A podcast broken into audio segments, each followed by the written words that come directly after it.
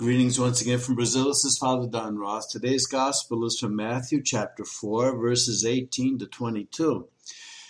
Jesus invites Simon and his brother Andrew to follow him, says will, he will make them fishers of men. Now, if someone walks up and says something like that, the first reaction which probably should be, say, what? You're kidding. But Simon and, uh, Simon and Andrew went with Jesus.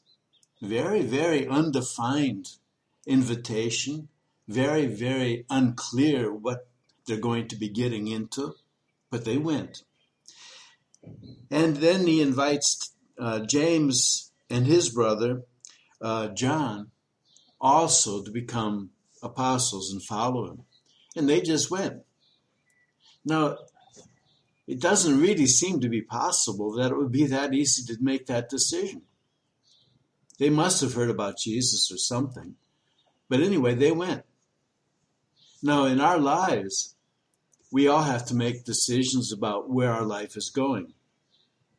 And we hope, we have hopes, we have plans, we have dreams, but we really know that sometimes things will be harder than we expect. There will be problems, there will be difficulties. But the thing is, we hope.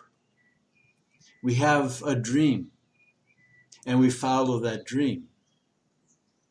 And Jesus is the one who inspires us to be able to make the decision and stick with it, follow through on it, make it happen.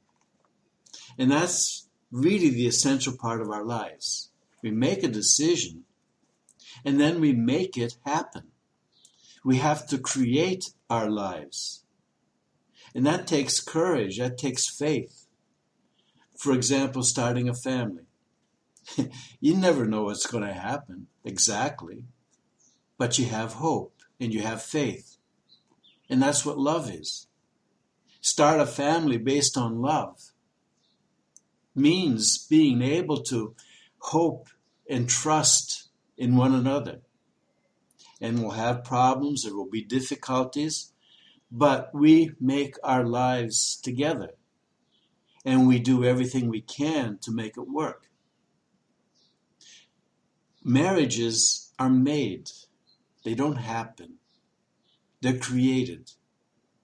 And together, people that really are committed can find a way to overcome their weaknesses, their failings, the little things that bother one another, the big problems in life, sometimes health problems, whatever, and find a way to create a life full of happiness and meaning.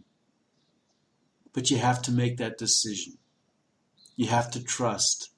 You have to dream. Thanks for listening. God bless and take care.